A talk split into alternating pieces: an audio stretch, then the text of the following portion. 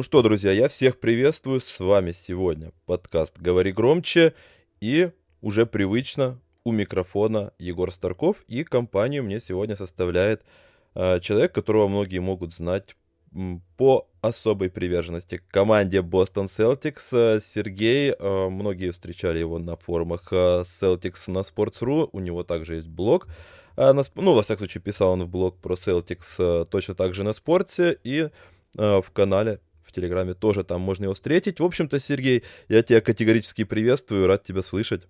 Ага, всем привет, э, привет, Егор. Ну, давайте пообщаемся, э, обсудим многострадальный сезон команды Бостон Celtics.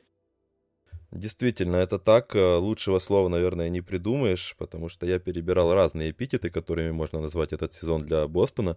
Но, тем не менее, наверное, многострадальный можно действительно правильно использовать в данном контексте, потому что проблемы есть, очевидные. С другой стороны, Бостон Celtics в этом сезоне примерно как э, новый Mortal Kombat, э, когда бойцы крутые, все эффектно, но вот сюжетик как-то страдает. Э, вроде бы есть прогресс от игроков, есть эффектные перформансы, но результата как такового не наблюдается, и истина обычно где-то посередине. Для тебя она где? Как ты оцениваешь этот сезон? А, ты знаешь, попробую тебе тоже еще один такой емкий анализ этого сезона дать. То есть э, этот сезон для Бостона, это, это такая мечта мазохиста. По-другому это сложно назвать. То есть и очередной, кстати, очередную серию мы видели сегодня против Майами. Снова это, значит, легли под соперника в начале игры, дали здоровенный гандикап, потом, значит, героическими усилиями попытались спасти, но закончилось это привычным образом на спине. В общем, проиграли. Вот.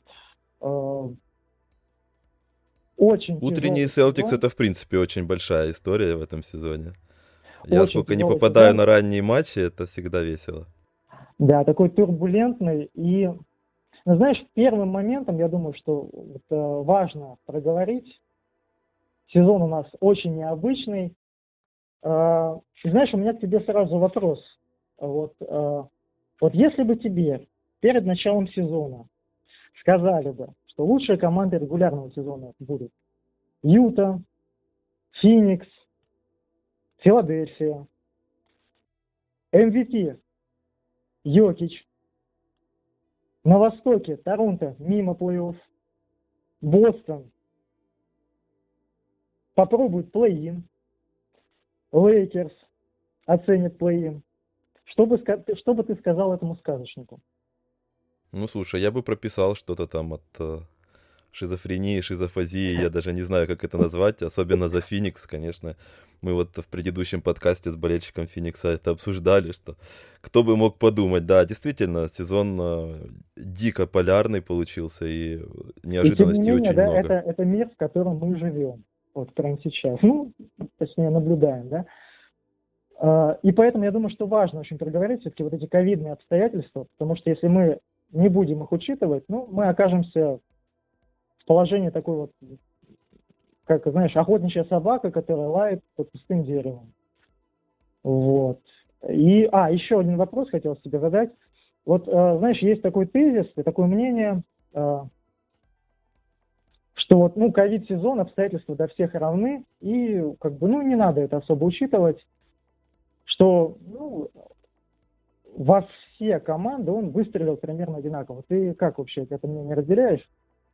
Э, нет, не, не особо разделяю, с одной стороны. Тут у меня, скажем так, два пункта в, в этом вопросе, потому что, с одной стороны, это абсолютно неравноценная история, потому что у, у одних команд э, за сезон было 9 стартовых пятерок, у других 34, как у Бостона в этом сезоне, поэтому э, тут не скажешь, что, конечно же, одинаково по всем ударило. Ага, С другой ага. стороны, конечно, э, есть и тот момент, который накладывает, в принципе, в общем и целом, на, в равной степени на все команды. Это вот такая вот атмосфера вот этого постоянного, постоянной жизни без тренировок э, и с постоянными перелетами от гостиницы до, до аэропорта, Здесь, конечно, все равны, и тут, э, но это немножко друг, другой разговор, да. По угу. поводу здоровья, конечно, да, неоднозначно.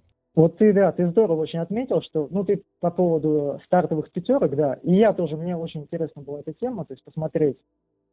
В свое время, по-моему, месяц, месяц назад что-то Бостон назвали там чемпионом по количеству вот этих ковид пропущенных игр.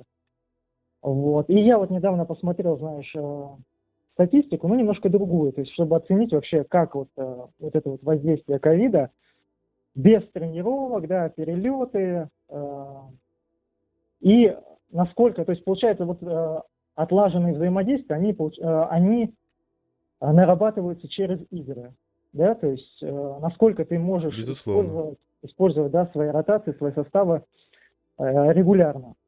И вот если посмотреть, ты знаешь, вот максимальная пятерка вот Бостона, которая имеет максимальный пробег, я посмотрел, это 110 минут за сезон. Ну, не 110, наверное, сейчас уже после игры с Майами 120 э, примерно, да? Среди тех, кто сейчас в составе. То есть там есть пятерка 130 минут, которая с Тайсом, да, но его сейчас нету. Поэтому сейчас мы возьмем вторую. Э, 120 минут примерно, да? И вот я сравнил ее с командами, которые здорово выступают, которые заслуженно хвалят в этом сезоне. И картина вот такая вот следующая. Значит, Филадельфия. У них самая задействованная пятерка это 620 минут. Нью-Йорк, это я сейчас по востоку иду, да, 480 минут. И э, вторая у них сразу следом идет, ну, практически 400 минут. Милуоки 460. То есть тут кратные просто, кратные э, величины, да, разница. Э, Безусловно, запад, да. Запад, Запад, смотри, 600 минут, это первый, и у них второй еще 300 минут идет. И Феникс также, да, 680. С другой стороны, те команды, вот которые просто, ну, которые никто не ожидал, что настолько плохо будут выступать, да, Торонто, Бостон, ну и Майами я бы еще сюда отнес. Вот у Торонто тоже 130 минут, у Майами вот пятерка максимальная 200 минут. Вот эти вот пробеги. То есть вот эти обстоятельства, я думаю, что мы просто, ну, мы обязаны как бы это проговорить и это учитывать, что это очень большой вклад э, вносит в те результаты, которые команда показывает. Здесь я с тобой даже не могу как-то поспорить, потому что это, это действительно имеет место быть. Э, сезон действительно особенный в этом плане, учитывая то, что даже на то, что постоянно пропускают э, баскетболисты игры, накладывается то, что, по сути, нету возможности нормально еще и наиграть людей, хоть каких-то, по ходу э, сезона из-за того, что нету нормальных, нормального тренировочного процесса. А другой вопрос, возможно, есть какие-то, скажем так, претензии претензиями это не назовешь, но вопро- вопросы, во всяком случае, комплектации команды на случай вот, вот таких отлично, вот историй. Отлично, ага. ага, отлично, а, что пос... ты поднял этот момент, потому что я тоже сам хотел как раз про это поговорить. Да, а... но это знаменитая история, по сути, да, потому что многие сейчас э, хотят ее поднять и пытаются поднять э, по поводу того, что как бы можно было сделать лучше Дэнни Эйнджу, потому что, ну, мы прекрасно знаем, какие требования к Дэнни Эйнджу, как к одному из главных э, лиц в, в менеджерском, скажем так, менеджерской среде э, в NBA. А, ну и, соответственно, учитывая то, что у него есть реноме там чудотворца и так дальше, возможно, что можно было бы как-то подготовиться к этому, учитывая то, что сезон начинался уже с пониманием того, что будет такая вот история, и был пузырь, была вот эта вот история с окончанием прошлого сезона, и можно было бы, наверное, где-то а, подложить себе соломку, как знаешь, бо- больше, чем это, чем Джефф Тик, скажем так, более, более мягкую, чем э, Джефф Тик. Ты знаешь, вот это вот интересный очень момент, потому что э, с одной стороны, мне кажется, вот начать обсуждение комплектации нынешнего состава, вот этого текущего сезона, может быть, даже стоит с лета 2019, да, когда Кайри Ирвинг сказал, сделал дяде ручкой, дядя Дэнни ручкой, попрощался, сказал, что он никому ничего не должен. А, потом, значит, Дэнни перевязал Элла Хорфорда, такой вот э, красивой ленточкой, да, отправил в Филадельфию добывать добывать кольца, которые они в итоге не добыли. Вот. И э, э, его действия уже, понимаешь, э, в том сезоне, они такие своеобразные, то есть он, по сути, начал в тот сезон, ну, не перестройку, можно сказать, а перегруппировку, да, то есть он взял пять новичков в состав, пять новичков. Он дал роль Брэдвана Мейкеру, который, ну, который был там третий разыгрывающий, приехал из Европы, там один год опыта в НБА, ну, то есть звать его никак. Он дал роль Тайсу в составе, да, вот, то есть, по сути, как бы, эта команда, она не была собрана под серьезные задачи с точки зрения того, как ее собирал менеджер. То есть, он, он не комплектовал команду, да, серьезными игроками. Но Брэд Стивенс вытащил эту команду, да, с этими игроками в финал конференции. Да. То есть, если ты, я не знаю, помнишь ты или нет, но вообще я помню перед началом того сезона оценки людей, как бы вообще на что может претендовать Бостон. Ну, я тебе могу сказать, что там не каждый человек просто даже в четверку Востока эту команду ставил, да? Тем не менее, Брэд Стивенс вот вытащил этот состав туда. Как бы. Ну, аппетит приходит во время еды, появились вот эти амбиции, появилось вот это вот желание неба в алмазах. То есть ожидание, так называемое.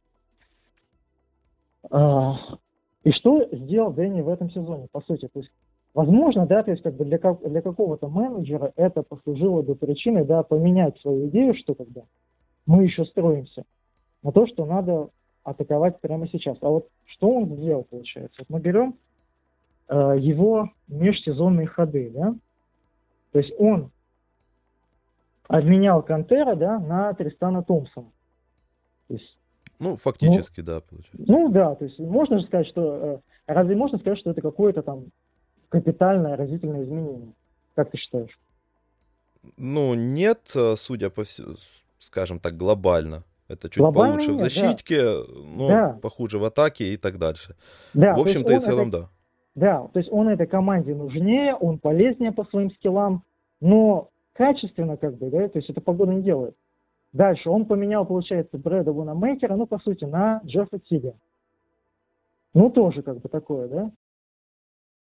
Ну, это все где-то, знаешь, наверное, чуть-чуть, наверное, где-то получше, но такое чисто да. косметическая штука. Да-да-да.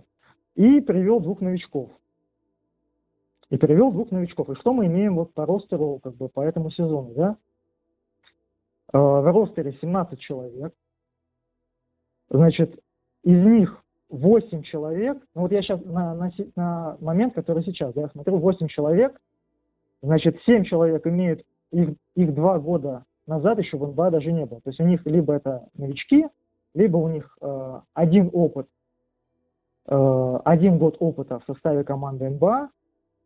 И вот я еще к ним добавляю Роба Уильямса. Почему? Потому что, да, у него как бы формально два года, но первый год он был в команде 2019 года, как ты помнишь, э, как ты помнишь, команда упакованная, как будто бы, да, очень плотно, где как раз с гомнохимией, да, и да, всем да. не хватало минут, как раз, да, то есть он там грел банку, и надежды там выйти особо не было. Там Джейлен Браун, да, выходил со скамейки.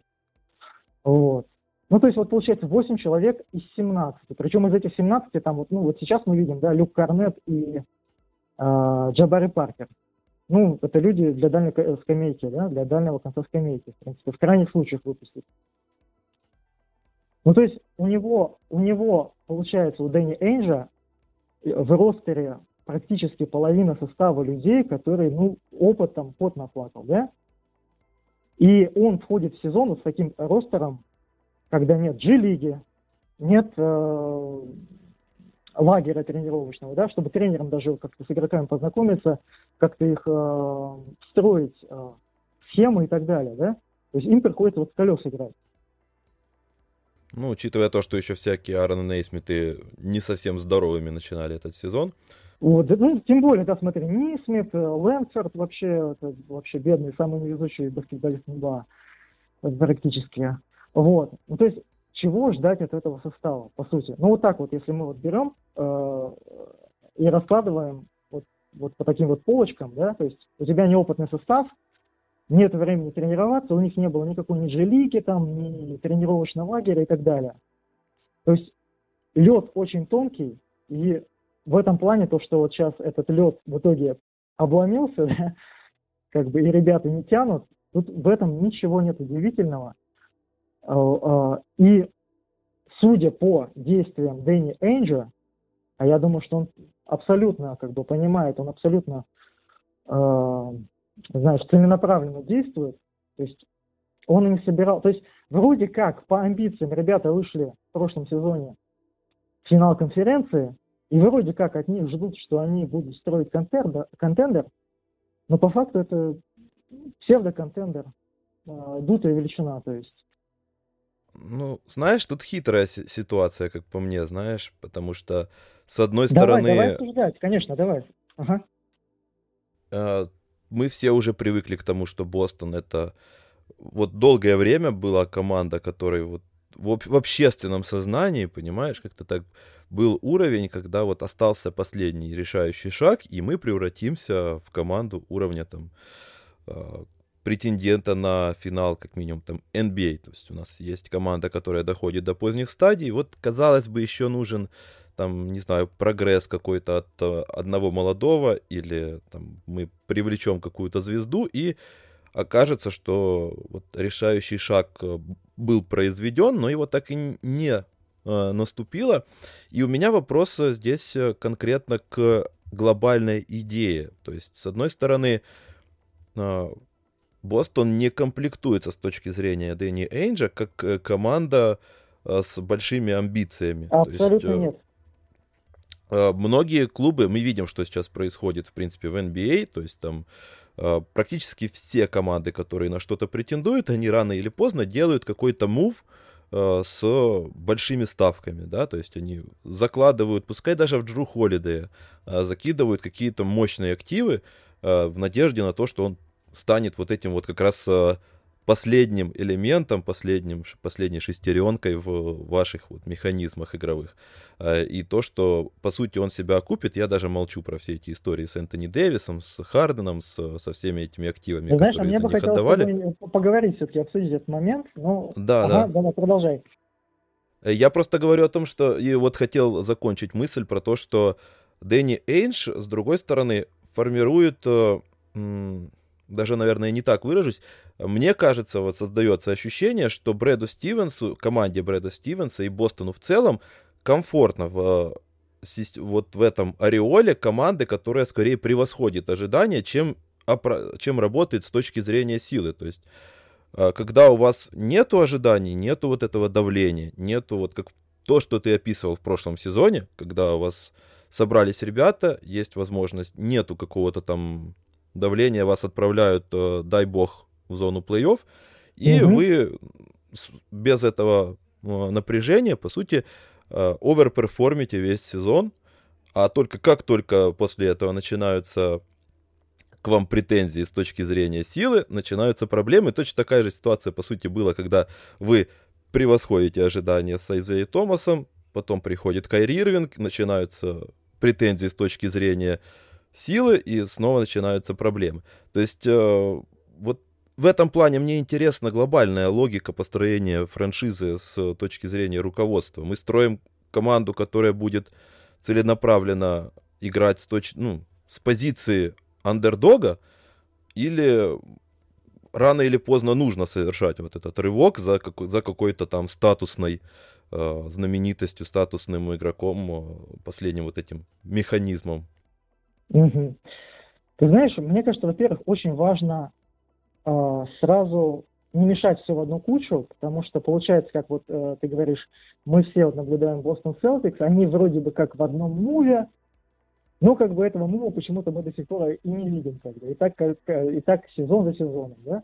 То есть, хотя по факту, да, по факту, смотри, э, в 2013-2014, да, они обменяли э, с Бруклином ну, ветеранов туда, да, взяли, набрали пиков, э, дальше играли андердогами. И перестройка закончилась в 2017, по сути, да? То есть ну, Скайри, этот, да. да, то есть, когда появилась возможность, он, э, Эндж, копил активы, драфтовал там, я не помню, Смарта, да, тогда получается, э, к тому времени он только Смарта, да, задрафтовал, и потом в семнадцатом году, наверное, э, Брауна, да, то есть, а нет, в семнадцатом году уже, уже Тейтом, да. Да, да, да, как раз он был новичком, да. А, да, это был его дебютный сезон. То есть, по сути, в этот, в этот момент он закончил перестройку. То есть, он создал команду привлекательную. Сначала они подписали э, Хорфорда, потом Хейварда, и вот потом возник вот этот момент, когда Кайри Ирвинг, да, там сказал своей фи, я не хочу играть больше с Леброном, я не хочу быть в Кливленд Кавс. Вот, то есть появилась вот эта вот возможность взять себе талант элитного уровня. И Эйнш его взял, да, то есть он потратил ресурсы, то есть он хирургически избавился от игрока, которого носили на руках. Пусть все мы понимаем, да, что это ни разу не элитного уровня игрок, да, но все равно, то есть это, как и Билли Айзею, ну, я не знаю, это, это просто фантастически, да, то есть это парень с фантастической харизмой. Он, он его, и причем в такой истории, да, то есть это он затащил ну, команду, да, там опять сестра, же. травма, вот да, это вот. Да, да, да, да, да, вот это я хотел как раз сказать, да, то есть травма, сестра, он затащил команду, которая как бы никто не ждал, что она, ну, даже в тех обстоятельствах дойдет до финала конференции, да, убрали Вола с Биллом, ну, то есть это, ну, это реально круто, это прям, они там прыгнули выше головы, никто этого не ждал. То есть вот появилась эта возможность, и он сделал этот ход, он забрал этот талант, и получается, да, сформировали команду, Ирвинг, 25 лет, то есть парень в самом расцвете, уже взял кольцо, причем как бы парень, ну, такой, это элитного уровня талант, причем еще с клатч, с клатч способностями, да, то есть, который может именно решить исход игры, самый важный. Э, Хейверт, ну, как бы можно оценивать его по-разному. Я, например, слышал, что кто-то считает, что вот Хейвер там, или Хорфорд это вот объедки со стола, ну, это такое, это, знаешь, такое мнение. Я думаю, что в этот момент э, фанаты Бостона выпали в осадок. Э, почему? Потому что как бы, для Celtics как бы, приобретение игроков такого статуса как бы, это имеет значение, потому что я тебе могу сказать, что в нашем комьюнити до приобретения Хорфорда мы ну, просто как бы обменивались э, таким, знаешь, фактом, мнением, что как бы, ну, Бостон это не место, куда куда стремятся свободные агенты. Вот. А Эйнши, да, создал вот эту вот организацию, структуру э, и так далее, вывеску даже, можно сказать, да, в которую вот едут Хейфорд, Хорфорд, и он взял Ирвинга, да, то есть и мы имеем вот трех алстаров, ну, пускай там два с востока, да, один с запада, два топовых таланта, плюс в это же лето он взял Бейнса, он взял э, Маркуса Морриса, да, то есть, ну, то есть он реально как бы за одно лето, получается, как бы, вот у него все карты легли, он собрал команду очень серьезную. И дальше вот это вот, понимаешь, вот это вот, не знаю, удача лепрекона в кавычках. Хейвард ломается, потом Кайра переплыв ломается, да, и они все равно залезают э, в финал конференции, то есть все матчи. Ну, то есть, как бы не, оцени, не оценивать эту команду как уровня контендера, я не знаю, как тогда ее оценить. То есть, без, э, если без двух звезд, как бы ребята залезли в финал конференции, вот, то есть, ну как, как тогда это не контендер? Знаешь, э, вот просто иногда, я же говорю, эм, мне сложно это оценивать изнутри, как человеку, который постоянно следит. Э, то есть у вас угу. там ну, есть комьюнити людей, которые смотрят каждый матч. Э, просто со стороны, скажем так, это всегда выглядит так, как будто Бостону и Брэду Стивенсу в частности проще дотащить до финала команду с Терри Розиром, чем команду с Кайри Ирвингом. И вот в этом плане тоже есть вопрос это касалось ну, это, в том числе это, этого да, же вопроса. Обсудим, насколько он может э, управлять, да, э, раздевалкой там и или не может, или лидерами команды. Э, я, я понимаю, да. То есть, я, но ну, я согласен с тобой с мыслью, что да, по сути, логично. Тут как бы вопрос, часть то есть, вопроса вот, снимается. есть, первый момент, да, о Эйнш уже в семнадцатом году, вот моя мысль, да, как бы в 17-18 году, он уже по таланту по ресурсу, да, собрал команду, которая является контендером, да, с востока. С востока, да. Вот. Потом сезон следующий, да, как бы это сезон, когда очень сильно как раз вот это вот э, не хватило до какого-то лидерских, лидерских качеств и от тренера, и от ген-менеджера, и умения именно управлять эго э, команды, да, но она была упакована. Да, я думаю, я не знаю, будешь ты с этим спорить или нет, но там было 9 баскетболистов, которые могут играть э, в крутой, ну, в реальный, хороший э, баскетбол плей-офф уровня. Нет, спорить не буду, да, тут вопросов нет. Вот, ну, они, да, то есть это говнохимия, Кайри Ирвинг сошел с ума. Да, кстати, вот это вот еще вся история, как бы по ходу сезона, когда Кайри сначала, значит, э, в начале сезона берет микрофон, никто его за язык не тянет, он, значит, выходит и говорит, что, ребята, если вы хотите, я готов, значит, с вами жить дальше очень много лет. А потом проходит пару месяцев, и потом, кстати, как выяснилось, он уже в декабре, оказывается, там в Генвиде наводил мосты, узнавал, как там чего в Бруклине, Нью-Йорке.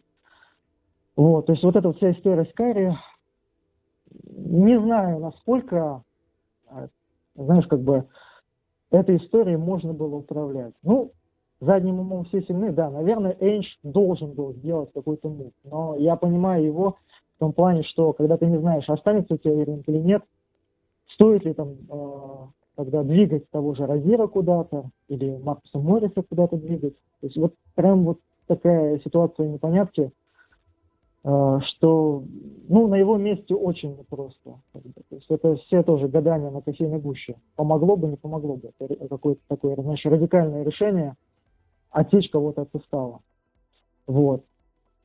И, а, и, и как бы я, да, понимаю, что я немножко как бы углубился в историю, но я к тому, что вот после всей этой истории с Кайри Ирвингом, как бы, то есть вот он уже в 17 году, в 17-18 году уже собрал эту команду по таланту, которая готова ну, должна была, скажем так, готова на что-то э, претендовать, да, точить саблю и идти в атаку. А, и вот уходит Кайри Ирвинг, и вот он принимает решение, на мой взгляд, опять же, я высказываю свое мнение, судя по его действиям, да, вот он берет пять новичков, он избавляет команд Бейнс от Морриса, даже ему Моррису не позвонили, Моррис обиделся, бедный, говорит, я, говорит, ждал звонка, они даже не позвонили. Вот, а, кого он там еще сплавил, ну, в общем, Хорфорда и так далее. То есть он, он, по сути, ушел в такую, знаешь, перегруппировку. То есть.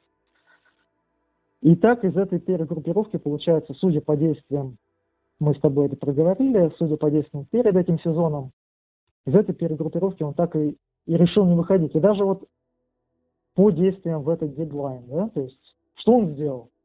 Он скинул Тайса, лучшего бигмена команды, самого обученного, самого встроенного в игру, э, за просто так, да, то есть там получается Морец Вагнер, которого уже отчислили, и, ну, и Корнет, да. которого, я думаю, что мы с тобой не ожидаем в следующем сезоне видеть в ростере. Определенно. Есть, и смотри, да, то есть получается, они как раз опустились вот прям ровненько. Сейчас у них 129 129, по-моему, по баскет референсу 129 миллионов. Платежка, а порог на, на, на налог на роскошь 133. А зарплата Тайса опять, как раз 5, ну, 5 миллионов была. То есть, э, если контендеры, да, наоборот, ищут возможность усилиться, ищут э, где-то возможность даже пусть залезть в налог и так далее, но бороться за победу, Эйнш, по сути, ну, можно сказать, что выкинул белый флаг. Он убирал своего лучшего бигмена. Да? То есть можно сказать, что он это сделал еще там с идеей, что у него есть Роб Уильямс, э, и предоставить, дать ему вот это место, знаешь, для роста, место для шага вперед, чтобы ну, просто у Стивенса не было даже и возможности кого-то другого ставить, когда доступен Уильямс. Вот. Э, и, соответственно, ожидать прогресса Уильямса. Ну, видишь, обстоятельства так складываются, что Уильямс, ну вот опять, то есть он сейчас в Майами вышел, это первая игра там, по-моему, за пару недель опять, то есть он до этого какое-то у него было повреждение, до этого он не был доступен. И команда от этого страдает, то есть она явно проседает. Ну, то есть э, вот все действия Энджа, как бы, то есть э, многие ребята, кто делает контент, там, блогеры и так далее, они обсуждают Бостон в контексте того, что вот это контендер, и он действ, должен действовать как контендер. А Эйнш, ну вот все его действия два года, они как бы ну, абсолютно не ложатся в этот фарватер, в эту линию. Поэтому, как бы, ну, на мой взгляд, как бы даже не совсем логично получается спрашивать с команды как с контендера. Как ты считаешь? Понимаешь, у меня просто вопрос здесь возникает следующий. Это логично, и я полностью согласен с тем, что, по сути, не поспоришь э, по отдельным действиям. С другой стороны, на следующий сезон у команды уже 100 миллионов, практически ровно, там, э, без пары миллионов, гарантированно на три контракта. То есть у вас уже три практически максималки есть. То есть это уже как бы не то, чтобы ситуация перестраивающейся какой-то молодой и так далее перспективной команды, когда ты уже выдаешь э, своим игрокам взрослые контракты, когда ты, ну, Кемба Уокер, он уже никуда не денется до 23 года, то есть вы взяли на себя опять-таки эти обязательства, и в такой ситуации, соответственно, как-то уже, наверное, логично спрашивать э, за следующий шаг, то есть, по сути, было логично э, ждать прогресса там Брауна, Тейтума, все хорошо, но вот прогресс наступил, они уже вошли в свой, скажем так, э, ну, пока что не прайм, потому что они еще учатся, но им уже выдали вполне себе праймовые контракты, и теперь, как бы, ну, соответственно, логично как-то спрашивать э, с генерального менеджера, а как бы, а дальше это что? Что, что нам ну, дальше подожди, делать? Подожди, вот. Слушай, вот ты говоришь, им выдали уже как бы как праймовый контракт. Им выдали детские максималки. Ты можешь вспомнить случаи, когда вот, э, игроки высоких пиков большого таланта не получали детские максималки.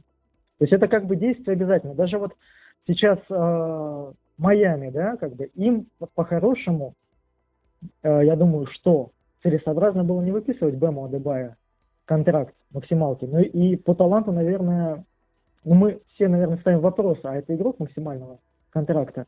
И тем не менее, они его выписали, да, потому что выхода у них, по сути, не виделось. То есть это как бы действие уже выглядит практически как обязательно. И, кстати, здесь мы можем вспомнить э, баскетболиста, который был в Celtics, Гордона Хейварда, и команду Юта, да? То есть, если ты помнишь, Юта изначально не предложила ему детской максималки. Да. Вот. Они замачили потом предложение со стороны. По-моему, это было, кстати, предложение Шарлот. Как интересно получается, да? Да, предложение Шарлот. Я думаю, что, я думаю, что я правильно помню. Вот. И в итоге, да, то есть э, прошло там сколько, 4 года, ну и вот, ну, мы точно, конечно, не знаем, свечку не держали, не держали, но одна из мотиваций ухода Хеверда считается, что вот была вот эта вот обида на фронт-офис команды, что они его не оценили. То есть вот это вот действие, понимаешь, ты говоришь, им выписали как э, контракты как праймовым игрокам, как будто бы был какой-то выбор. Но по сути это действие практически ну, обязательно. Да? Нет, я не спорю, что оно обязательное. Тут как бы не вопрос, не стоял вопрос вот, не выписывать. Да. Ага. А, ну ты, ты имеешь в виду, Я просто что... к тому, что, в принципе, по факту мы все равно имеем трех игроков уже на максималках, то есть вы уже влезли в серьезные финансовые обязательства, ну, как бы вынуждены были, окей, то есть там... А, подожди, а... подожди, Егор, слушай, смотри, сейчас платежка Бостон Celtics 13 в лиге. Это серьезное обязательство. Я тебе могу сказать, что э, 6 команд в налоге, и, ну, в принципе, ты их все знаешь, как бы. Это Golden State, которые формировались, и, конечно, не под травму Томпсона, они, конечно, рассчитывали, что у них будет 7 наличия, они сейчас будут за бороться за гайки, да, то есть это Бруклин, понятно, там огневая мощь звездная, это Филадельфия, вот эта команда, кстати, с которой вот можно, да, будет сравнить. Это Клиперс, Лейкерс и Милуоки, да, небольшой налог они залезли, выписали тому же Холидею, да, контракт, то есть, ну, и под Яниса как бы тоже у них выхода особого не было. Вот эти команды, вот, это, вот эти команды, да, вот мы можем рассматривать как реальных, э, как реальных претендентов. Ну, команды, которые себя заявляют как реальных претендентов на гайке. А Бостон, понимаешь, вот у них 13-я платежка, и в следующем сезоне, как бы, ну, она ошибка-то не увеличится. шибко не увеличится, потому что, опять же, куча новичков на контрактах, то есть даже и не видно, кто там, никто вроде контракт, он у Тейтема вступает в силу контракта, ага. вот, и Фурнье. Ну, с Фурнье интересный момент, Фурнье они будут решать. Возможно, как бы вот, вот этот момент, да, но это уже момент следующего межсезонья. И он, кстати, возможно, будет считаться индикатором как бы, амбиций команды, да, то есть если они выписывают в Фурнье хороший контракт, значит, они вот переходят, наверное, в эту, вот эту стадию, когда все, вот теперь мы начинаем действовать, вот теперь мы собираемся э, реально претендовать. А сейчас, ну, понимаешь, вот с восьмого по, там, что-то, по-моему, по 16 или 18 место, вот я смотрю просто платежные ведомости, там команды, вот, ну, небольшой разбег платежной ведомости. То есть они примерно как бы вот в этой вот массе, как бы вот в этом вот пуле который, команд, которые под налогом и как бы себя не, не ставят вот под эту налоговую черту. А вот следующий сезон, да, вот, вот это вот будем смотреть. Да, то есть они не хотят быть налоговым рецидивистом, получается, в следующем сезоне. Поэтому они сбросили Тайса. Ну, я согласен, в принципе. Тут, э, наверное, логичное решение в плане долгосрочной какой-то перспективы. Э, И тут еще, знаешь, Егор, вот у меня к тебе вопрос такой, знаешь, вот Тейтому 23, а Брауну 24. Можешь ты э, в более-менее такой, знаешь, обозримой перспективе назад, то есть в прошлое, если взглянуть, назвать команду, которая добивалась результатов э, серьезного с э, ведущими игроками в таком возрасте? Сложный, конечно же, вопрос. Есть одна команда, да, то есть сразу она приходит на ум, это Оклахома Сити Тандер.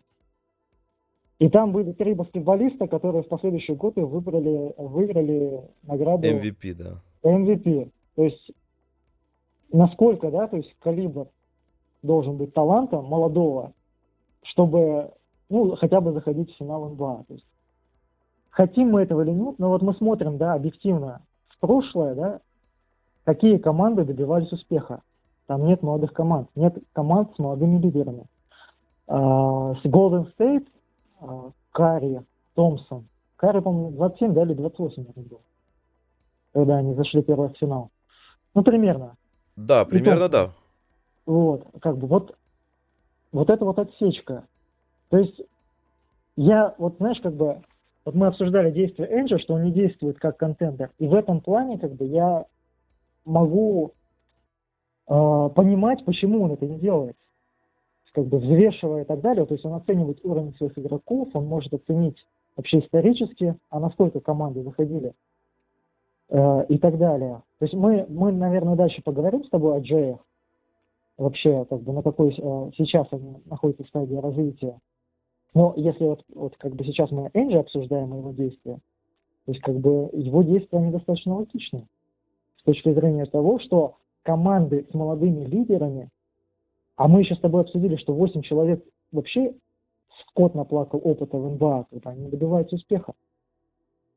И я так, с тобой готов согласиться, просто я вот сейчас э, опять-таки э, думаю, возникает логический следующий вопрос. Угу. Так, э, исходя опять-таки из данной, данного утверждения, данной логики, что делать дальше, учитывая то, что не было исторических прецедентов, кроме Оклахомы, но в принципе что, что, что же теперь делать? Просто ждать, поскольку у нас как бы есть примеры к примеру, там той, той же Филадельфии, того же там Денвера, который э, Юта, где тоже не старые, скажем так, лидеры, э, и которые там, ну, та же Филадельфия, плохо-хорошо, это мы, скажем так, это другой вопрос, э, уже там несколько лет назад начала дел- ходить в банк со всеми этими Харрисами и так дальше.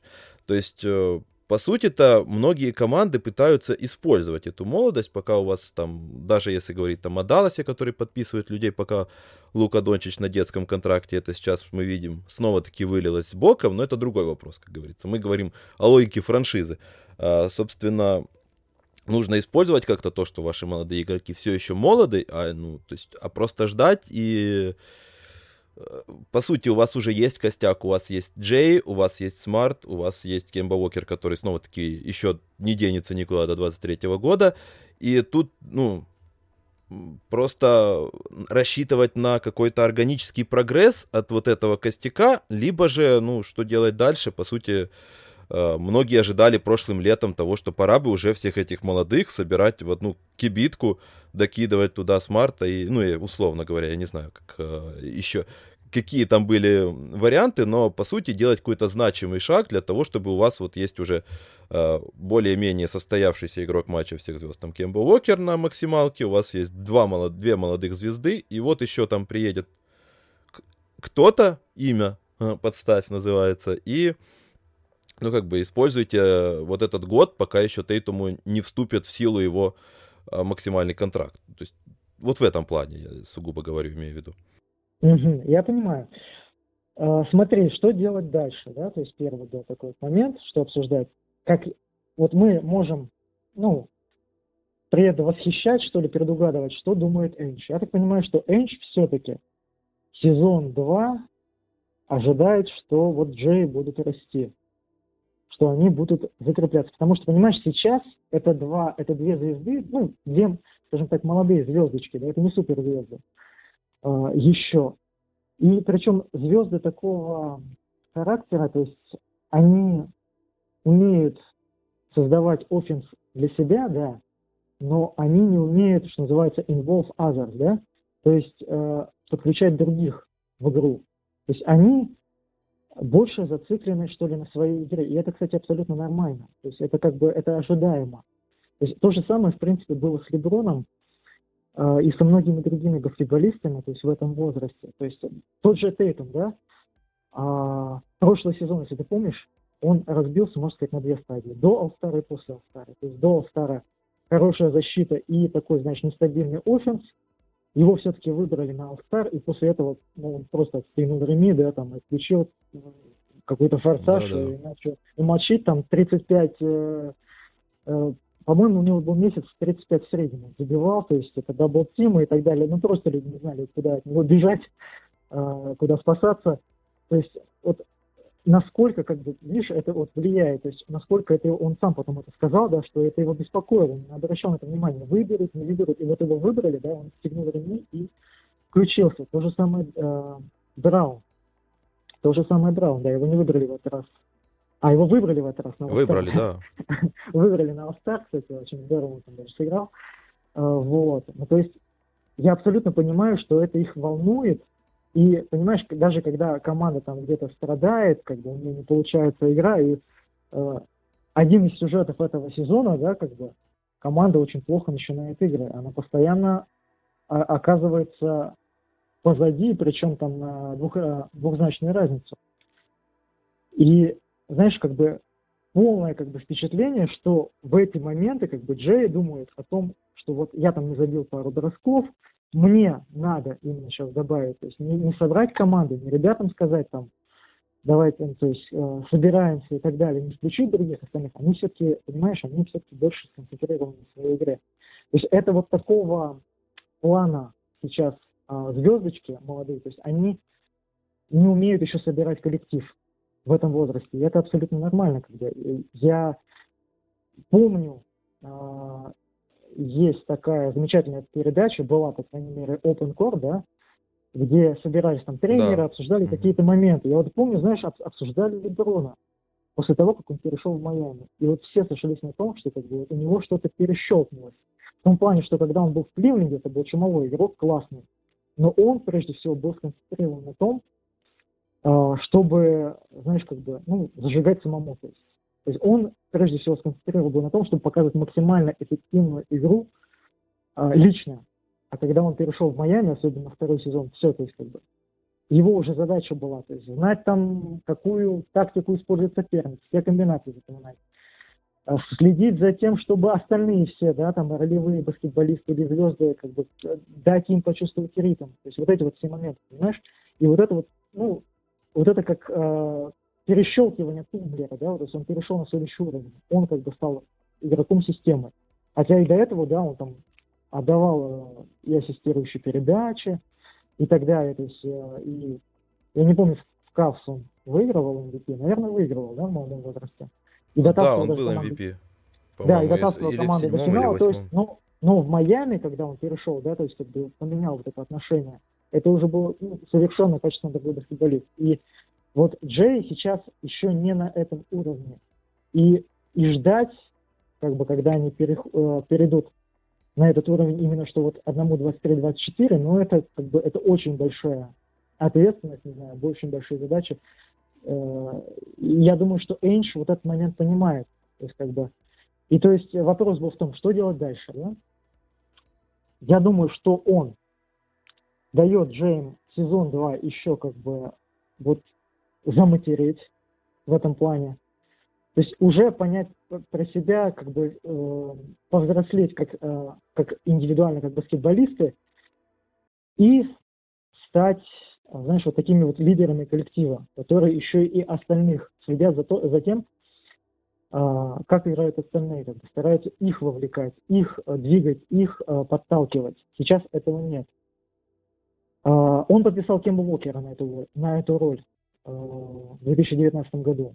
Но Кембл Уокер прямо сейчас, да, вот он получил травму, и он, ну, до сих пор пропускает back-to-back и, он периодически недоступен в играх, и он потерял уверенность э, в себе, то есть это прям видно по играм, то есть когда ему отдают передачу под абсолютно открытый бросок, и он этот бросок не берет, он отдает передачу дальше. То есть как бы в этот момент, и вот это явный сигнал, что Кемба Уокер не уверен в себе. Вот. То есть он сейчас этим лидером, пока он вот этот свой ритм не поймал, и он, ну, как бы мы с тобой, я думаю, что согласны, это улыбчивый такой человек, да, то есть который собирает всех вокруг себя, такой позитивный, но он не тот человек, который может э, подталкивать. Ну да, он хороший Значит, полицейский, да.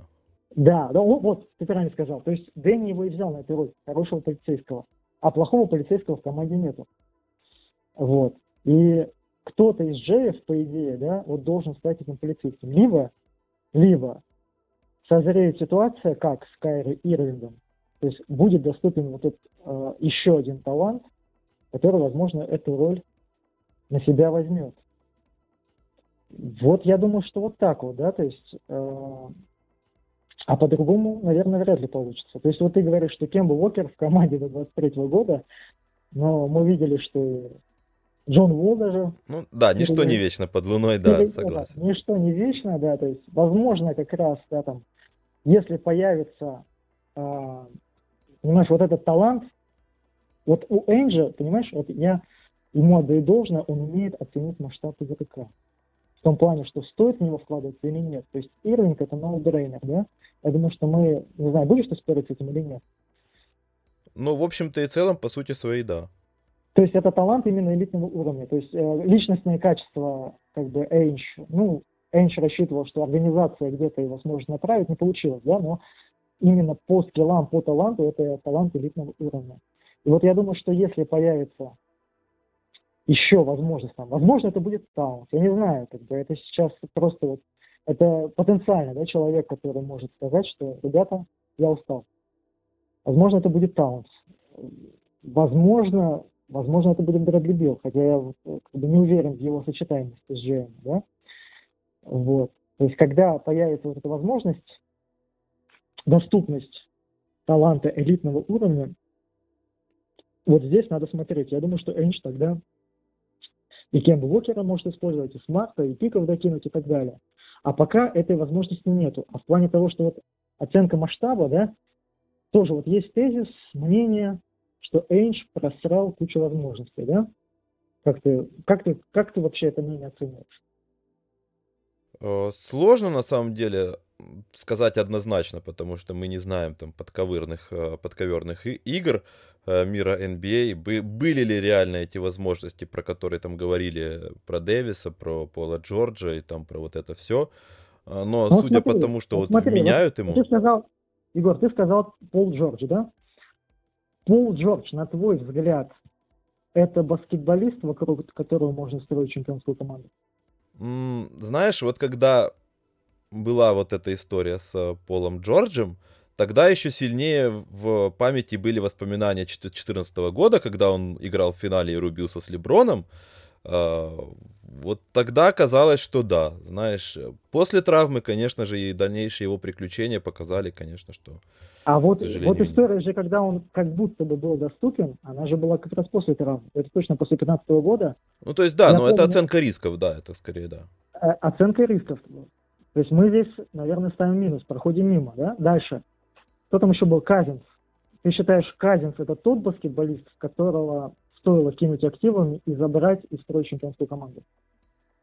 А, знаешь, я бы зашел с другой стороны, понимаешь? Э, с одной стороны, да, я полностью согласен, а с другой стороны... Ну, нет, я просто, я думал, что мы сейчас просто пробежимся вот по всем, а их, их не так много, да, как бы. Джимми Батлер. Ну, как бы это игрок около топ-10 НБА, причем у него тогда еще такая репутация была, ты, наверное, помнишь, да, он там что-то э, ругался с молодыми в Чикаго, потом переехал в Миннесоту, там тоже с молодыми поругался, э, не нашел общего языка. И это все-таки игрок, ну это не топ-5, да, не топ-7, это около топ-10. И я признаю, что это, это баскетболист, который, наверное, даже в этом сезоне проводит свой лучший сезон, и он нашел свою команду, а он очень здорово играет, и сейчас это баскетболист элитного уровня. Но вот тогда, да, то есть как бы вот Джимми Батлер, это тот баскетболист, вокруг которого ты строишь чемпионскую команду? Ну, на тот момент, наверное, нет. Наверное, нет. И вот у нас остается два, два вот, э, два, две персоны, нет, две персоны. Почему говорю две? Потому что Энтони Дэвис, вот все говорят Энтони, Энтони Дэвис, Энтони Дэвис. Но понимаешь, в чем штука? Энтони Дэвис не был доступен Бостону для приобретения, когда в команде был Кайри Ирвинг я не знаю, помнишь ты это или нет, но это очень важный нюанс. Очень многие это уже забыли. Э, и, знаешь, что, как бы, ну, задним числом проговаривают. Это Энтони Дэвис, не могли его взять. Но тогда, я не помню, сейчас оно есть это правило или нет, но тогда было правило НБА, что поскольку в команде есть Кайри Ирвинг на контракте детском, по детской, детской максималке, то Бостон не мог в обмене получить Дэвиса тоже по детской максималке, потому что у него была вот эта вот детская максималка, да? Ну там вот это вот, да, вот правило Роуза, да, если я не ошибаюсь. Да, да, по-моему, возможно, да, наверное, ты прав, это правило Роуза. То есть они не могли его получить в феврале, а летом, когда его, собственно, выменили Лейкерс, Бостон уже остался без Кайри Ирвинга. И вот, понимаешь, как бы, на мой взгляд, уже получается, что и потеряла актуальность э, идея приобретения Дэвиса, потому что Дэвис это замечательный баскетболист, но это вторая звезда, да, в крутой команде, в чемпионской команде, и это не инициатор нападения. То есть это тоже, опять же, это не игрок системы. Если, допустим, с Тейтумом еще какие-то есть ожидания, что мы надеемся, что он вырастет такого баскетболиста, да, point forward, да. То с Дэвисом как бы все было понятно, то есть он таким баскетболистом не был и никогда не будет. Поэтому я как бы э, в этот момент, э, в, этот, в этой ситуации считаю, что Дэвис, по сути, как бы и не было возможности его взять. И вот остается два, две кандидатуры. Это Кавай и это Харден этим летом. Вот. И вот здесь вот, да, вот здесь вот э, абсолютно непонятно, кто прав, кто виноват, как надо было действовать. Вот как ты считаешь, то есть э, Кавай это ход, который, ну, то есть это риск, который надо было брать, или, или все-таки это тяжелое, как бы, тяжелое нет? Знаешь, учитывая вот все последние истории последних лет, ну, с переходом Кавая, с переходом Дэвиса, с э, вот всеми этими историями, которые у нас происходят, э, даже вот в этом сезоне с Харденом, с Холидеем, с э, там кто там еще у нас был, даже с Крисом Полом, окей. А, есть такая мысль, наверное, закрадывается, что, скорее всего, если такая возможность доступна, ты должен рисковать. То есть ты, если ты позиционируешь себя как контендер, это как раз к вопросу нашего начала нашего разговора и ну, да, логики да. Дэнни Эйнджа, если ты позиционируешь как себя как контендер, то ты по сути, должен принимать, скажем так, брать вот это большеяйцевое решение на себя, принимая вот эту опасность, пускай даже Кавай Торонто, вот история опять-таки. Э, то есть, по сути, это в какой-то степени бремя генерального менеджера команды, которая претендует на что-то. Ты берешь на себя большое решение, зная, что ты можешь рискнуть и прогадать, э, но, по сути, ты можешь э, сорвать большой куш. По сути, но, но понятное дело, что с обратной стороны, если у тебя есть какие-то сомнения в том, что в принципе, у тебя достаточно ресурса для того, чтобы реализовать вот этот ход и извлечь из него максимальную выгоду, я говорю о том, что ты приобретаешь этого игрока, а окружение внезапно не готово, а, то, наверное, лучше пройти мимо, но главное, наверное, тут не, как сказать, не подойти, не, не скатиться в очень э, неприятную, на мой взгляд, вот эту тропинку, где оправдать можно абсолютно все. То есть э, Нет, все, что, знаешь, конечно. не ошибается тот, кто ничего не делает, знаешь, вот, вот, вот это в эту точно, логику. Да, то есть критикует тех, кто принимает решения. Я с тобой согласен, это как обрат, обратная сторона, да, то есть тот человек, который принимает решение, действует, он неминуемо ошибается, потому что без этого никак, да, он получает тонны критики, его там смешивают э, с разными субстанциями, да, а тот человек, который э, просто ничего не делает, ну, да, то есть его просто, про него молчат, да, про него ничего не говорят. Я с тобой абсолютно согласен, но в данном случае, то есть выбор какой стоял? То есть, э, за Кавая надо было отдать, сколько там, наверное, Браун, да, Смарт и pick. Ну, скорее всего, так, да, то есть на скидку. Может, парочку, да. Может, да, ну, сколько-то pick. Ну, когда я говорю pick, да, то есть какой-то вот какие-то драфтовые активы. Вот. И с большой вероятностью на год, да, вот эту штуку, вот это вот все отдать. То есть вот Эндж прошел мимо, да, то есть он посчитал, что риски слишком велики. А, то есть мы сейчас просто со стороны, да, как бы прикидываем деловую логику, то есть вот он посчитал, что риски велики, а талант а, Брауна и Тейтема вместе, да, как бы, это контендерство. Ну, я думаю, что на достаточно продолжительном отрезке сезона он вокруг них сможет построить как бы и на более как бы длительной дистанции контендера. Вот он прошел мимо. Ну, в случае, понимаешь, ему было что терять, да? В случае с Торонто что, что было терять у Джерри? Это вопрос. У них была команда, которая выходит в плей-офф там, ну, с потолком абсолютно мы понимаем, что ни будущего у этой команды не было с Дерозаном и Лаури, как бы. То есть он, он по сути-то особо-то ничего и не терял. Он взял этот риск, но риск все-таки был меньше. То есть то, что от Кавай от него через год, вот они не выиграли бы чемпионство, да, то есть, и Кавай бы ушел через год. И он бы особо ничего не потерял. А в случае с Энджем, как вот, кстати, давай вот обсудим этот момент. Ты представляешь, Эндж берет Кавая, и они не берут чемпионство. Это вполне вероятно. То есть как бы, мы понимаем, что вот на самом высоком уровне, элитном, да, то есть вот эта вот граница между успехом и неуспехом, это там буквально, да, там четыре удара от ушки кольца, там это какая-то, к сожалению, травма важного игрока, там абсолютно неожиданная ситуация и так далее. То есть она очень маленькая. Э, вот эта вот как бы граница между победой и поражением. То есть это вполне вероятно. То есть очень многое должно было сойти, чтобы Торонто выиграл чемпионство. И вот Кавай уходит, Эйнш остается, получается, без Кавая без, э, без Брауна, без Смарта, там, с Тейтом, с Кембой. Я думаю, что те же ребята, которые там, возможно, сейчас говорят, что, блин, ну, Эйнш действует только наверняка, Эйнш сидит там на своих богатствах, э, скряга такой и так далее, также бы смешали его с определенной субстанцией. То есть, что бы он, получается, не сделал, в любом случае он будет смешан с определенной субстанцией. Скорее всего, да, это определенно, потому что, ну, надо понимать, что ты Дэнни Эйнш, наверное, все-таки, да, тут уровень ожидания от тебя просто очень высокий и, и очень высокая заданная планка, поэтому тут как бы любой вопрос, любой исход будет широко освещаться и рассматриваться под лупой. Но слушай, э, как раз, э, наверное, это вот как раз история из разряда того, что критикуют э, тех, кто принимает решения. То есть... Ну, я думаю, что мы с тобой согласимся в этом плане, ну, возможно, не согласишься, ты сейчас скажешь, что это точно был не no-brainer, это, то есть, это не то решение, которое надо принимать в любом случае, то есть без сомнений. Это, не, ну определенно, это вот такое, да. Такое решение, как бы, очень основополагающее, где вот, не, непонятно это как бы, что было правильно, что было, не, что было неверно.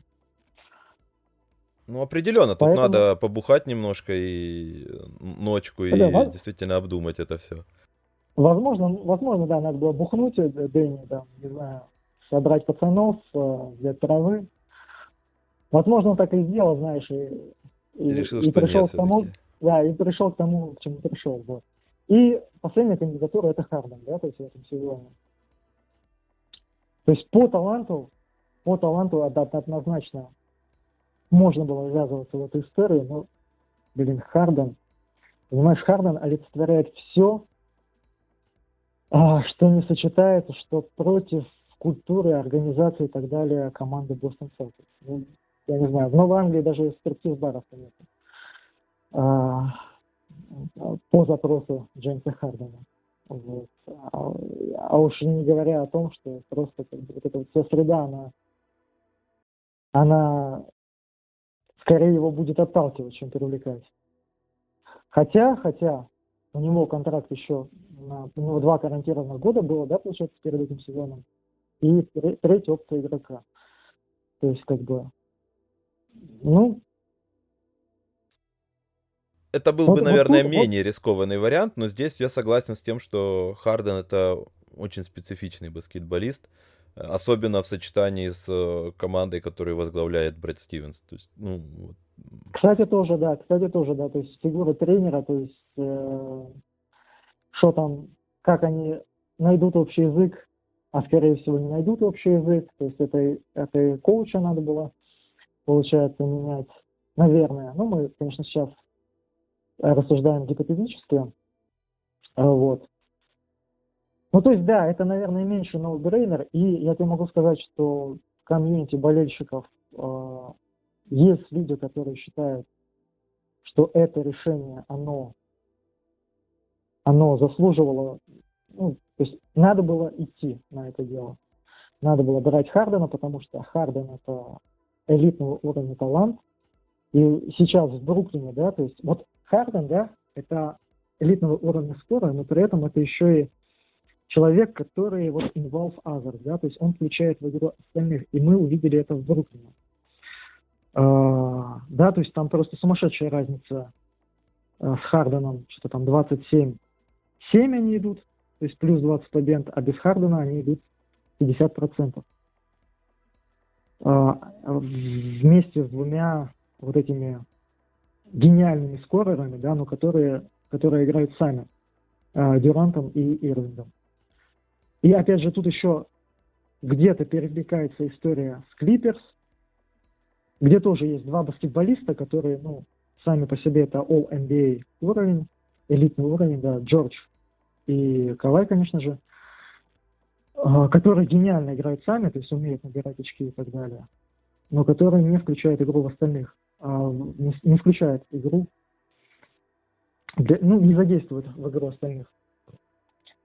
И и мы видели, что у Клиперс э, возникли проблемы да, по этому поводу, и вот сейчас они взяли Ронду. Я думаю, что Ронда, Ронда туда призван именно вот за тем, чтобы э, мяч двигался, да, и мяч доходил до остальных игроков, чтобы они тоже были задействованы. Определенно. То есть вот Харден, то есть вот Харден по своим скиллам, по своему вот этому функционалу, который он может делать, э, делать, да, то есть это абсолютно тот баскетболист, которого ты, э, вокруг которого ты можешь строить чемпионскую команду, который включит ролевиков и так далее. То есть у него есть этот талант. Ну, долгое время, да, от него в Хьюстоне там требовалось еще и самому, да, там промышленных масштабах вагонами грузить очки. Иначе было никак. Э, но изначально даже вот в Оклахоме, а в Оклахоме, когда он играл, выходил со скамейки, да, вот у него изначально же была роль не вот скорого, прежде всего, вот человека, который вот налаживает эту комбинационную игру, включает в игру остальных. Вот в этом он был хорош. То есть это его такой вот природный талант.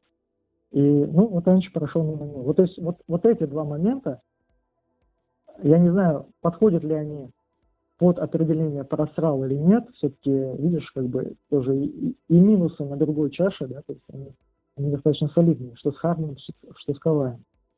Ну, это скорее вопрос э, уже какой-то выработанной философии, да, вопрос, э, как в Сан-Антонио, в случае Сан-Антонио, с их отказом от э, танкинга, когда надо, с их принятием там того же Дерозана на место Кавая, а не того пакета, который давали Лейкерс. То есть просто у Сан-Антонио есть как, как бы бэкграунд, который защищает их от всех спорных решений, скажем так, из пяти чемпионств Грега Поповича, из э, всего вот этого вот. Э, но в остальном, конечно же, тоже много спорных решений, которые принимаются из расхода, из расчета на то, что вот такая у нас философия. Это, это философия нашей команды. У Бостона тоже, ну, спорные, спорные решения, да, не отрицаю, мы вот сейчас где-то больше задним умом, умом обдумываем их, но, в общем-то и целом, да, оно все упирается в то, что Э, как минимум с Харденом это на 100%, это вот такое вот видение баскетбола Дэнни Эйнджа, видение построения им команды. Он дожидается, когда э, выстраивает определенный фундамент, фундамент, который даже в этом сезоне не скажешь, чтобы он там упал, прям как-то развалился, как у Торонто, куда-то туда в тартарары, и, по сути, дожидается, когда будет вот именно вот этот верный выстрел, и, по сути, один раз он это провернул с Кайри Ирвингом, пускай там угу. и не стрельнуло так, как это надо. Ну, Кайри Ирвинг, э, Хейвард и, и Хорфорд, ладно, втроем даже берем этот э, Ну, Хейвард выстрел. поломался, да, то есть от этого, понимаешь, я не знаю, что от этого, как свечку надо было ставить, как бы больше ну, да, это... работать, с хрустальным шаром, может быть, то есть что бы могло, может, как, знаешь, вот Кайри Ирвинг сейчас бегал недавно, какой-то травой там окуривал площадку. Помнишь ты или нет такие моменты? Да, да, да, было. Шелфей, может, быть, да. может быть, вот эти вот как бы э, техники надо было применять. Возможно, тогда бы э, больше удачи сопутствовала команде. Ну, не знаю. Вот. Но я думаю, что если вот подытожить, мы очень много рассуждали про вот, э, ну, такие про большие решения Дэнни Эйджа, да, то есть он, получается, все-таки принял решение не здесь и сейчас, да, то есть взять вот этот талант элитного уровня с Каваем и с Каваем, кстати, очень большие риски были, да, то есть вот с Харденом уже риски были меньше, но, то есть это решение реально стоило как бы обсуждения и так далее. Вот он, получается, пришел к тому, что он, он оценивает Джеев в долгосрочной перспективе очень высоко. Вот скажем так, да? То есть он, как я понимаю, оценивает Тейтума как игрока калибра вот претендента на MVP, лучшего игрока лиги, и Брауна он оценивает, э, скажем так, игрока из, ну, наверное, топ-20, да, игрока, который он NBA. Вот так, наверное, скажем, да?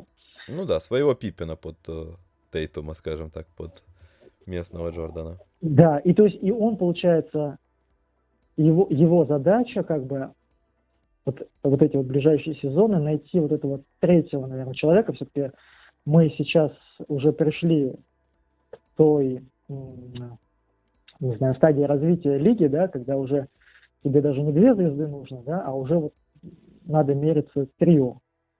То есть вот, вот это сочетание. Тем более, что тоже вот этот интересный момент, э, который можно обсудить. Вот Джей, да, два винга. Вот сейчас можно сказать, что они в игре как правило, между собой не взаимодействуют. В том плане, что вот есть взаимодействие такое гармоничное, да, большой-маленький, которое очень часто создает вот эти вот кросс-платформенные мисс-матчи, да, то есть когда маленький против большого, либо большой против маленького. Ну, то есть где очень ярко выражены э, качества обороняющегося, которые ты можешь использовать, да, то есть, а здесь два винга. То есть, ну, грубо говоря, они играют между собой пик э, соперник разменивается, там винг, там винг, то есть, как бы, то есть не, не такой разбег именно вот в плане скиллов, что ли, игрока, да. который противостоит тому или То есть, и вот здесь вот, получается, ему надо вот найти этого игрока, который, вот третьего, да, с которым они оба будут взаимодействовать. Вот как ты считаешь, э, кто это должен быть? Бигмен, э, скилловой, да, или все-таки вот игрок э, типажа Кемба Уокера, Кайра Ирвинга, или Айзея Томаса. То есть ты понимаешь, то есть нагнетающий, маленький, острый э, гард атакующий. Я бы скорее сказал про игрока задней линии, наверное, потому что... Так, ага. С одной стороны, логично, учитывая то, что оба прогрессируют э, в, скажем так, болл-хендлинге, э, поговорить про большого. С другой стороны, в общем и целом, как мне кажется, куда важнее именно человек, который будет их заигрывать. Ты, по сути, про это говорил, там, упоминал, во всяком случае, несколько там, минут назад, э, что действительно нужен такой игрок, и мы видели это в Клиперс, мы видели это, видим сейчас э, и в Клиперс, и в угу. Бруклине, по сути, когда появляется человек, который способен гармонично зациклить вот эта вот э, связь из треуг... воссоединить треугольник, который ранее mm-hmm. из двух mm-hmm. частей просто не работает и не создает uh, всю эту гармонию. Uh, поэтому, по сути, мне кажется, скорее это должен быть человек задней линии, а большой, который будет там, по сути, какой-то звездный большой, он, по сути, станет очередным изолированным элементом, я бы так сказал. А какой-то менее звездный большой, по сути, ну, б... менее звездных больших, вон Трисан Томпсон есть у вас, и, и остальная слушай, компания а вот здесь, для того, вот здесь, чтобы кстати, ставить самый, заслоны. самый момент, слушай, вот здесь самый момент э, стукнуть суковатой палкой по спине Дэнни Энджа, да, потому что у него была возможность взять большого, который, ну, прямо вот э, выглядит ролевого, ролевого плана, да, вспомогательного плана, но большого, который очень выглядит прям вот вписывается в картину команды. Я имею в виду Майлза Тернера. А, вот ну, этот вот обмен, да? Моя больная Конечно, тема, да. Да, вот, кстати, знаешь, я в твоем лагере. Ну, не то, что в твоем лагере, я в лагере всех, кто подписался бы под этим обменом. А, кто подписался и подписывался под этим обменом, когда вот он, когда он обсуждался, да, когда ходили слухи, что вот он на столе, и надо принять решение. Майлз Тернер, Дат Макдермонт на Гордона Хейварда. То есть вот Майлз Тернер это ролевого плана, наверное, все-таки, да. Я его, по крайней мере, я его видел в дальнейшем, в будущем команде Celtics большой, но с редким, что, кстати, удивительно, да, потому что как бы все говорят про растягивающих больших и так далее, но вот у Майлза Тернера редкий скиллсет для нынешней лиги, что, что достаточно удивительно. То есть, что я имею в виду? Майлз Тернер – это баскетболист, который выше, даже, наверное, не выше среднего, а близко к элитному уровню защищает кольцо, rim protecting, да, особенно от маленьких игроков, от второго в краску, обостренных краску, гардов и винтов, да. И Майлз Тернер – это баскетболист, который способен атаковать с дуги. А, по крайней мере, которого, скиллы которого можно развить, да, чтобы он стал вот этим вот э, шутером, который будет наказывать, да, за то, что его оставляют на дуге.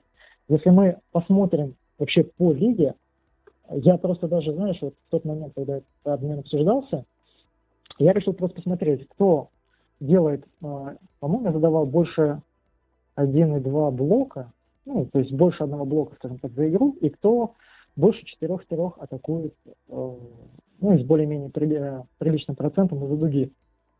И смотри, какая картина получилась. Значит, Энтони Дэвис недоступен, суперзвезда. Брук Лопес тоже элитно защищает краску, атакует с дуги, ну, в этом сезоне не так шикарно, да, а, вот, но тоже уже старый, и ну, кто его из контендера, из Милоки, а контендера другой контендер даст. Дальше у нас Кристапс Парзингис, ну, это максималка, травматичный игрок, кто его, тоже как его заполучить, и кто его возьмет. Да, я только хотел сказать. Вот. И Джарен Джексон. И пятый, пятый это Тернер. Все, пять баскетболистов. То есть Джарен Джексон недоступен, я думаю, ты согласишься. Да, безусловно. Брук Лопес, Брук Лопес как бы не вписывается ни в окно и получить его из Милоки. То есть он, мы, его, мы его сможем получить из Милоки, когда я говорю мы, то есть Celtics, только если он поедет с ярмарки. А так они его не отдадут. Вот. А, Дэвис, Парзингис и, собственно, Тернер. Все. А, еще один баскетболист, который псевдо псевдо Рим Протектор, это Ламаркус Олдерич, да, который завершил карьеру. Ну, то есть он как бы формально проходит как бы по этим критериям, но чисто формально, да, то есть э, реального римпротектинга там нету. Вот, вот, вот такая вот ситуация, понимаешь? И даже вот среди вот всех баскетболистов мы возьмем на минимальных там контрактах, на каких-то там контрактах 5 миллионов или там на исключение среднего уровня, ну, не видно баскетболистов, кто может вот это вот все сочетать в себе. А, осуществлять реальный рим-протектинг и атаковать дуги. То есть, то есть только Майлз Тернер. И он был доступен. И вот, вот Дэнни, Дэнни принял решение, то есть он пройдет мимо. А там еще и Макдермота прикладывали. Комплектно. То есть это, это вот вообще, то есть э, я был двумя руками за, а Дэнни прошел мимо. Я скорее ну, себе объясняю это тем, что у них э, длительные контракты, и как бы, возможно, кто-то не хотел ввязываться именно в эту историю и какие-то брать на себя долгосрочные обязательства, возможно, из-за этого. Смотри, Дэ, а, Макдермот э, истекающий в этом году, да, это может быть и минус на самом деле. Тернер, да, долгосрочный, но по факту ты же берешь, мы рассматриваем Тернера, да, это игрок старта, игрок старта. Мы его рассматриваем на 30 минут, наверное, от 30 минут в игре, ну, да. да, как нашего бигмена единственного.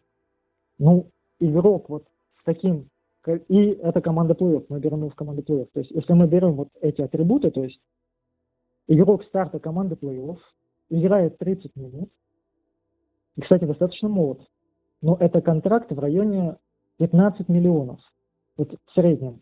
Ну, в целом, а, да. Вот, а он получает 18. Ну, то есть, да, это получается переплата, но насколько это большая переплата? И ты получаешь баскетболиста, по нашему мнению, да, который ну, просто вписывается, и, кстати, и по возрасту очень здорово вписывается. И уже он, понимаешь, он уже отошел от амбиций быть там, не знаю, не франчайз игроком, там, альфой какой-то и так далее. И еще, знаешь, какой плюс? Этот баскетболист а, очень хорошо знаком четверке Celtics, потому что они вместе играли на чемпионате мира. А, Кстати, ну, да. Ты, да, Смарт, Кемба, ну Джей. Они играли на чемпионате мира. То есть. И, кстати, еще один плюс, ну, он такой как бы плюс, такой, знаешь, как бы, потому что сам по себе Тернер классный чувак. Очень адекватный, какой-то там, знаешь, гангстер нельзя. А наоборот, такой человек, который какой-то позитив выразил, приносит. Достаточно умный чувак. Вот.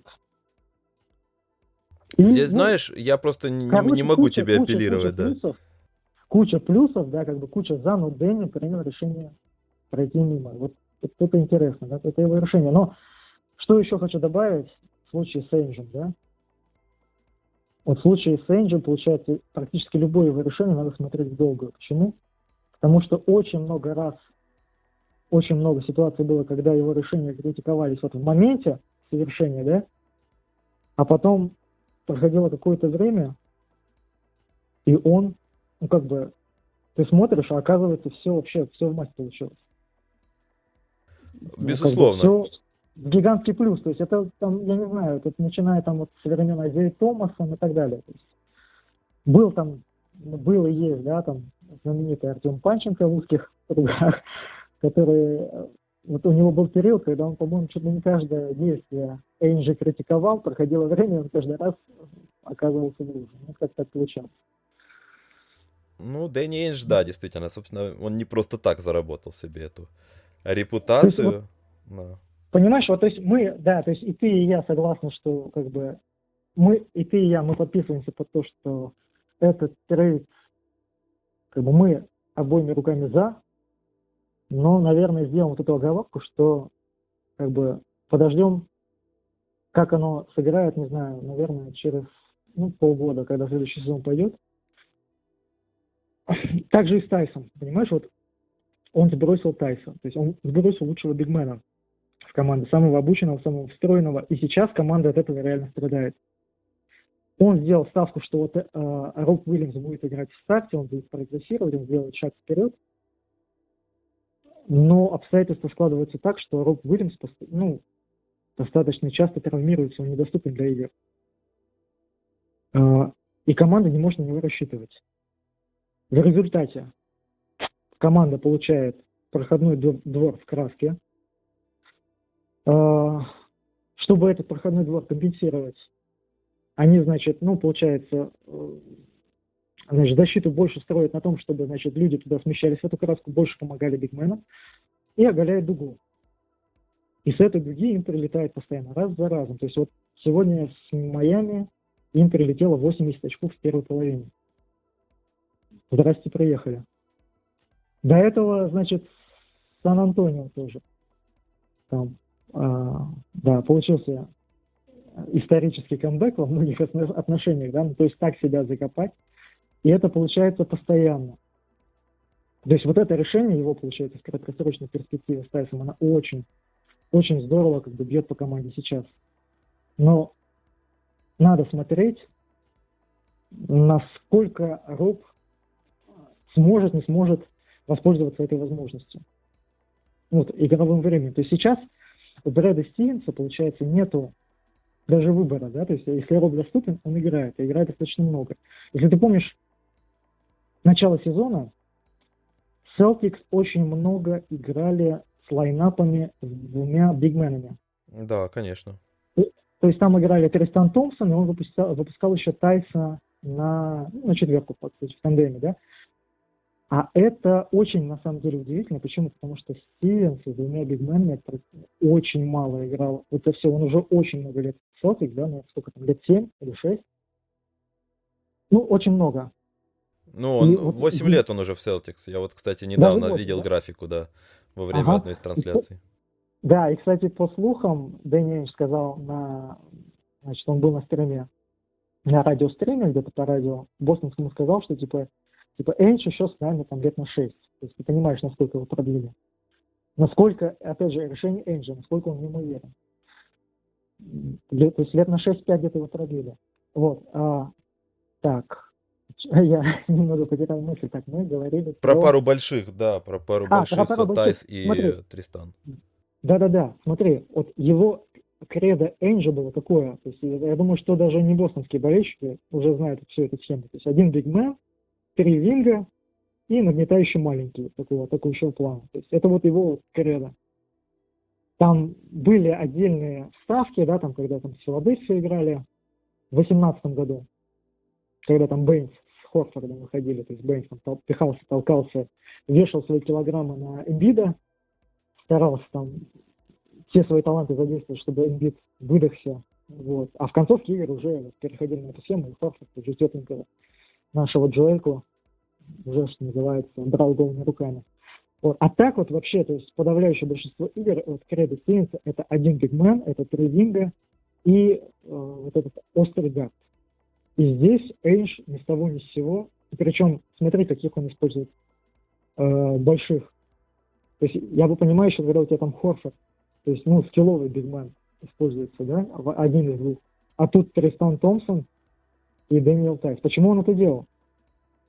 Это, опять же, мое мнение. Думаю, что, по сути, то есть, как бы он не мог не ставить в состав Тристана Томпсона, ему надо было находить время, это статусный баскетболист, который что взяли он не мог не ставить Тайса, потому что это лучший бигмен, это человек, который... Кстати, это еще очень важная функция Тайса, да, это был защитный координатор, бигмен, который, знаешь, голосом тоже подсказывал и так далее, руководил. Сейчас такого человека нету, это опять же дефенс Доршлаг напоминает.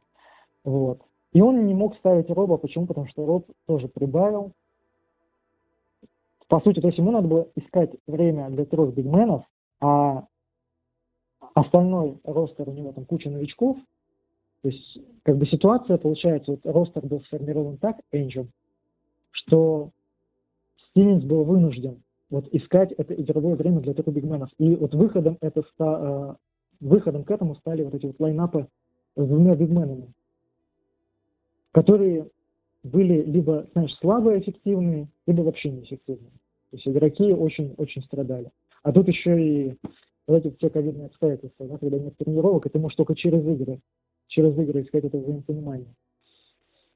Ну, по сути, да, я с тобой соглашусь. Э, ну, плюс, наверное, еще кадровый кризис, небольшой дефицит был, потому что, ну, Тайс, по большому-то счету, как мне кажется, поправь меня, если я ошибаюсь, был даже как э, формально Винг, наверное, лучший из э, имеющихся вариантов, э, если говорить о том, что надо было выпускать, если не его, то там, не знаю кого, Шемио Джилей, этот второго Вильямса, Гранта, ну, либо еще кого-то. Мне кажется, просто банально еще и плюс к тому, что Тайс, по сути, был даже на позиции четвертого номера самый оптимальный, ну, самый, просто самый лучший баскетболист из имеющихся. И с одной стороны, да, это говорит о комплектации ростера, да, да, а, да, и с другой стороны, ну, то есть уровень это, вот этих вот игроков подхвата, окружения, вот, который Дэнни сознательно выбрал. Ну, вот он выбрал такую стратегию, да, вот он набрал, получается, за два года семь, ну, если с Робом, получается, восемь баскетболистов молодых. И их, вот они сейчас все на контрактах, все используются. Вот. И э, да, то есть с одной стороны, с другой стороны еще и повреждения, там и Шами, что-то, знаешь, как бы, ну это вот такой вот сезон для Бостона. Это вот такая вот, я не знаю, это уже не драма, это трагикомедия. То есть они приобретают Фурнье, Фурнье, значит, там отсиживает сколько-то карантина, выходит, играет две игры, начинает паршиво, потом, потом вроде как, знаешь, это самое, у него начинает идти, он забивает 10 очков подряд, близок к рекорду Celtics, 11 очков подряд, там, знаешь, в бородатых годах. А, кто-то там из легенд, ну не легенд, а, скажем так, давних-давних игроков забивал 11 подряд. И вот в турне у него отрезок идет там 3 или 4 игры, он забивает 10 подряд. И он слетает с ковидом, заболевает ковидом и вылетает опять на две недели. Ну, это просто, понимаешь, вот так вот весь сезон происходит.